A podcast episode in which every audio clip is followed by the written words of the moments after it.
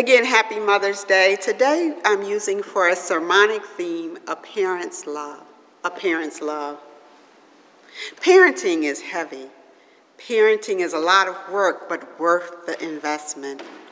Parenting is rewarding. Parenting is the greatest blessing and challenge of my life. Parenting is something I hope one day to experience. Parenting is the art of seeking vulnerability, practicing faith, and maintaining the powerful posture of being humble, says my PhD colleague. Parenting is something else, says my sister from the hood. Parenting is that gift that keeps on giving, says my friend of an adult queer trans son. Parenting teaches us how God feels about us, says my clergy sister. Parenting is a lifelong commitment. Parenting is a journey. Parenting is a lot, says my young mom of two kids who will not go to sleep at night. Parenting is worry, worry, worry. Parenting is fantastic, but very challenging. Parenting is more blessing than burden and bundles of fun, says my hippie friend. Parenting is the most amazing experience, says my cousin and upward bound classmate. Parenting is a roller coaster ride. I'm either sitting at the edge of my seat or the speed, twist, and turn causes me to slightly lift out of the seat.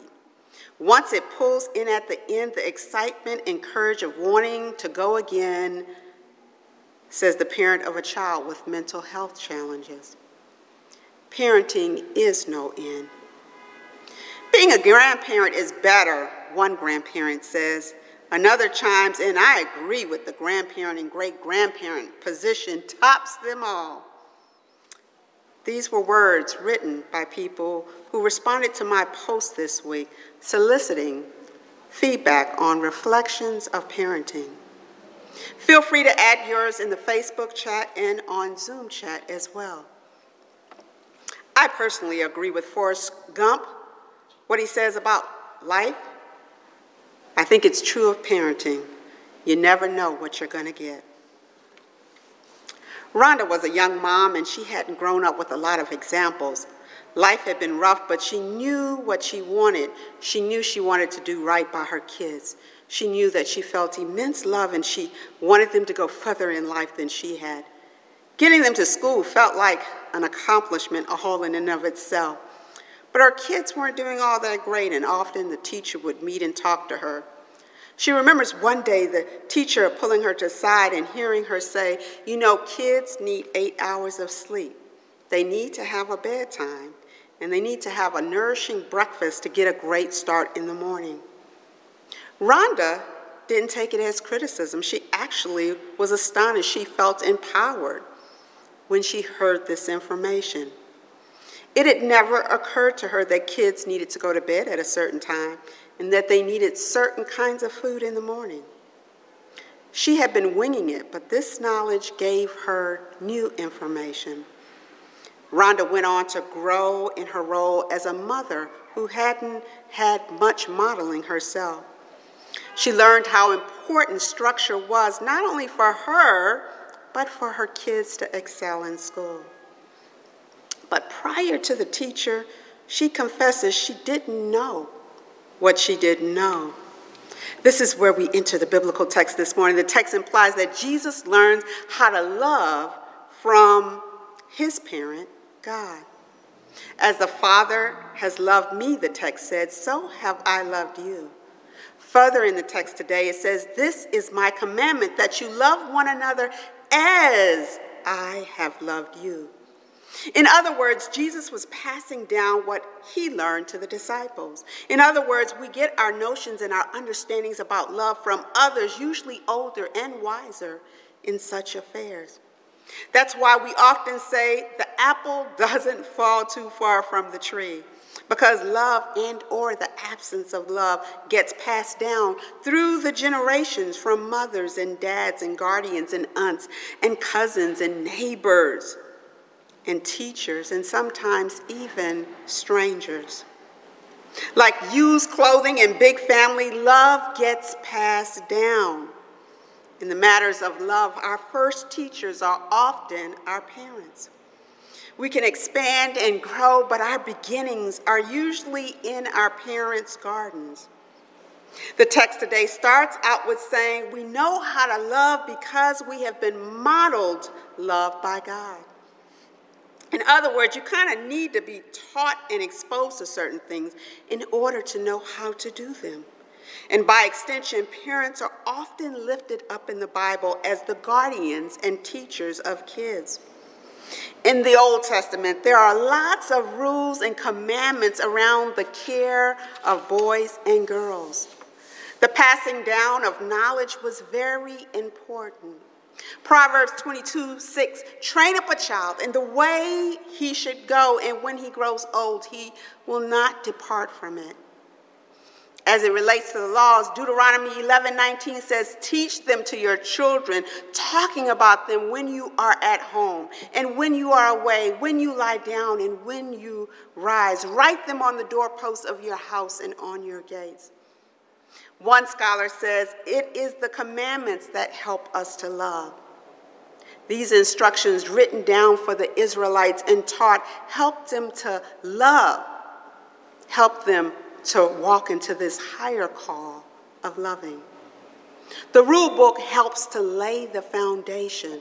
A parent's love makes right in the world what is not and gives us a good foundation, keeping us out of the gutter while we do not always appreciate a parent's love, we know when it is missing. Brian played soccer and his dad attended every game. Brian took it for granted. He didn't really think about it much at all until his dad told him one day, Hey, I can't make your next game. His dad had made every other game. He knew that his dad supported him. He knew that his dad loved him. But when his dad missed this first grain, he found himself feeling in some kind of way. He kept looking at the bleachers, even though his dad said he couldn't make it, and his dad wasn't there.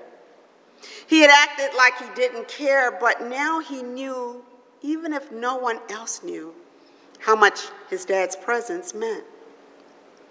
Nothing can replace a parent's love. A parent's love is a solid foundation. No matter what we are going through, we expect God to be there. No matter how late it is, we expect God to answer. No matter how many times we fall, and we talked about that on last Sunday, we expect God to pick us up. We lean on God, and when we can't get an answer, when we feel like we didn't get a clear direction, we miss God's presence.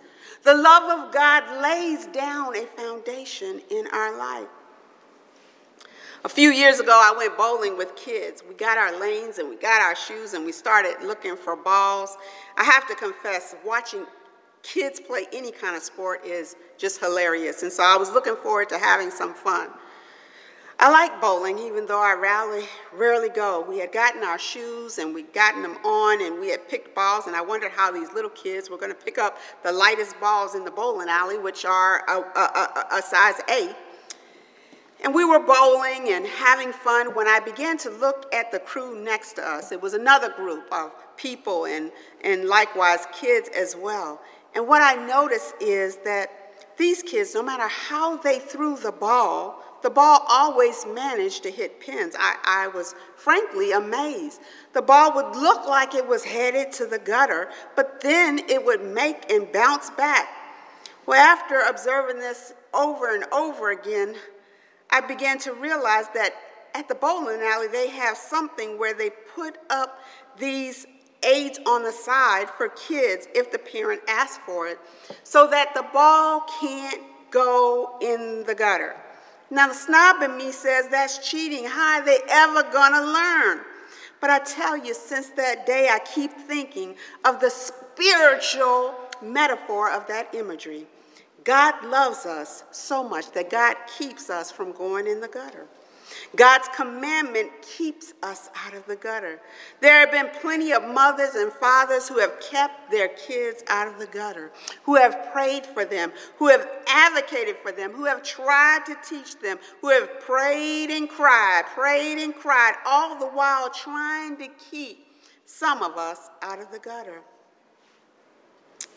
One of my friends, Courtney, is a new grandparent. And oh my goodness, she loves her grandbaby. He is new to the world, and I have to say, he's cute. I'm not saying anything about your baby or your grandbaby. I'm just saying this baby is really cute. And he is being showered with so much love. And he just smiles naturally. And you know, it's just something about babies. I've noticed even before we had COVID, if a baby came to church, I might as well just sit down because everybody's looking at the baby and people want to hold the baby. And there's something about babies and that new start and that freshness that just gets us all involved. But the amazing thing about babies are they're born empty slated. They're born, and all they have left is to have an imprint of their parents' love placed upon their lives. You see, a child is born as an empty slate, but the child can be taught to fear, or a child can be taught faith. A child can be taught judgment, or a child can be taught grace. A child can be taught all about rejecting others, or a child can be taught to accept. A child can be taught impatience, a child can be taught that anything worthwhile in life takes time. A child can be taught to lie, or a child can be taught honesty. And just like that, a child can be taught to hate, or a child can be taught to love. And often these virtues and vices get passed down. And right here in the text, Jesus models for us love. But Jesus learned also, Jesus learned from God. And I never quite got it before, but for some reason, an epiphany opened up for me as it occurred to me that this kind of love invites us to be willing to lay down our lives for each other. The text says, No one has a greater love than this to lay down one's life for one's friend. Just sit with this for a minute. All of Jesus' life was leading up to this moment of having to do the ultimate, laying down one's life. Now, I know we don't walk around wanting to lay down our lives, but all of our life may lead to that point. Over a decade ago, the movie Crash came out, and there's a part in it where it's this Latino family, and the father, as part of his special relationship with his daughter, taught her about this cloak of protection. It was something that existed between the two of them. He gave it to her so that when he was away, she could put on this cloak and she would be protected while her dad was away. One day, while on his lawn, an old crazy guy who thinks he's been harmed by this girl's daddy approaches him with a gun. When the daughter comes out, she assesses that her father is in danger. The father also knows he's in great danger, and with all of his might in his eyes and demeanor, he instructs his daughter to go back in the house. But now she's already been taught, she's already learned the power of love. He had taught her, and she had believed. And so when she sees her daddy in danger without any thought, she is willing to lay down her life. And she runs to him because she's got the cloak and he doesn't.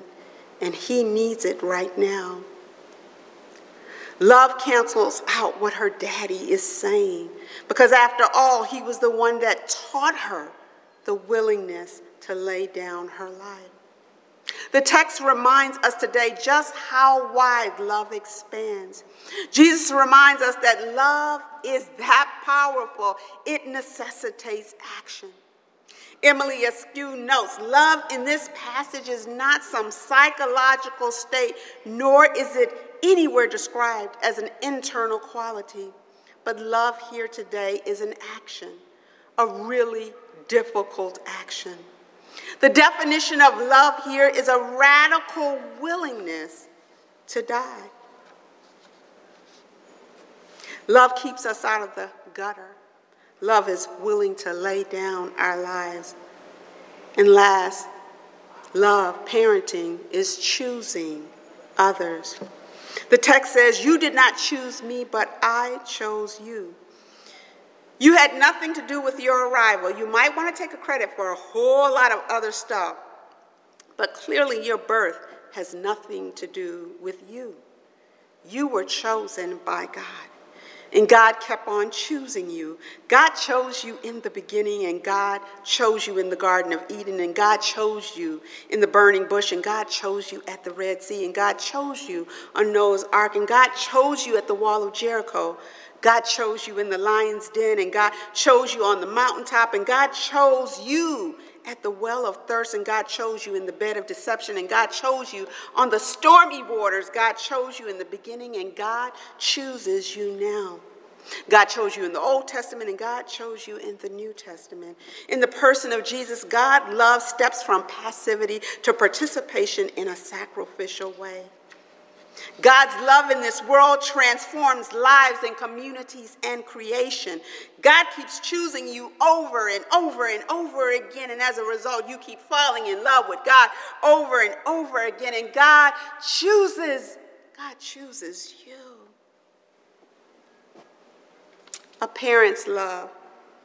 Today, I end with a video of a grandparent who couldn't sit on the sides while her grandson is playing. Because love is an action.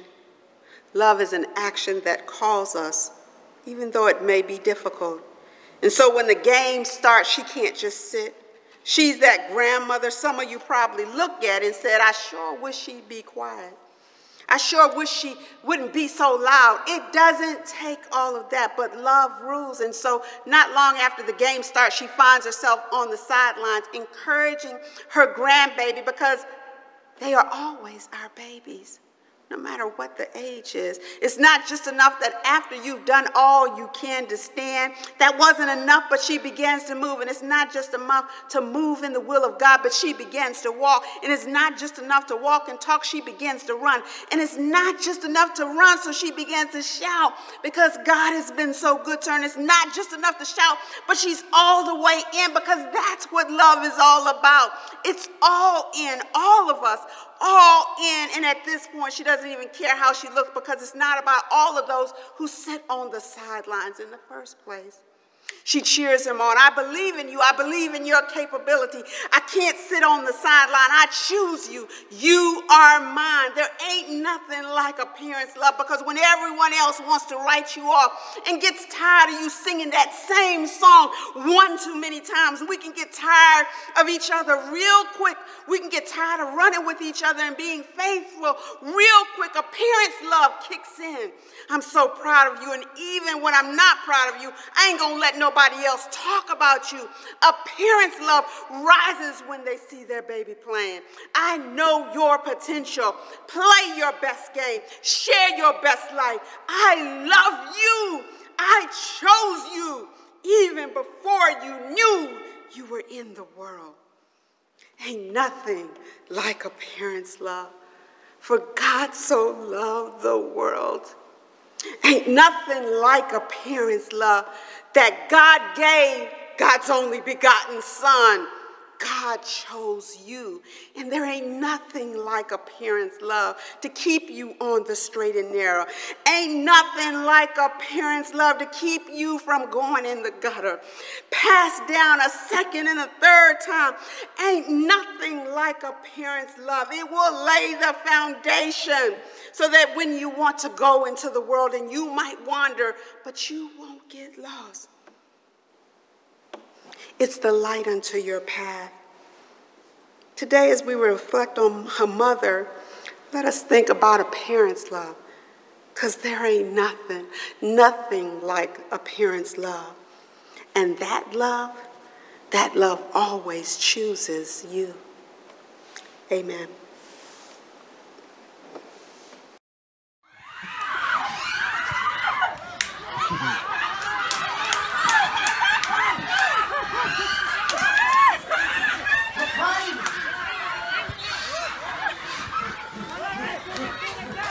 นักกีฬาไม่เลยเท่าคนเชียร์นะครับคนเชียร์จะวิ่งตลอดนะครับโอ้โหสู้กันที่นะลูกนะน้องแกเสริมดูเด็กคุณป้ามาเชียร์ข้าสนามวิ่งตลอดเลย วิ่งกว่านักกีฬาอีก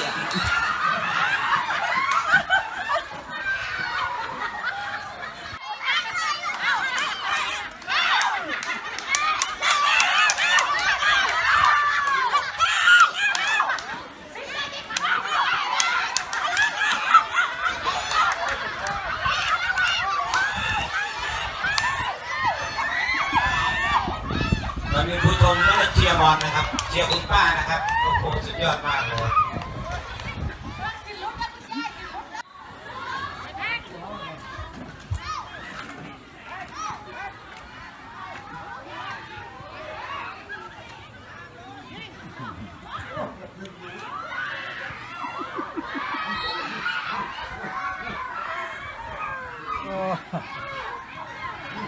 เต็ มที่เลยครับคุณยายเต็มที่เลย ซ้ายก็ซ้ายเลยเต็มที่เลยคืนนี้ระวังเด้อไปนอนเคสเลยเอว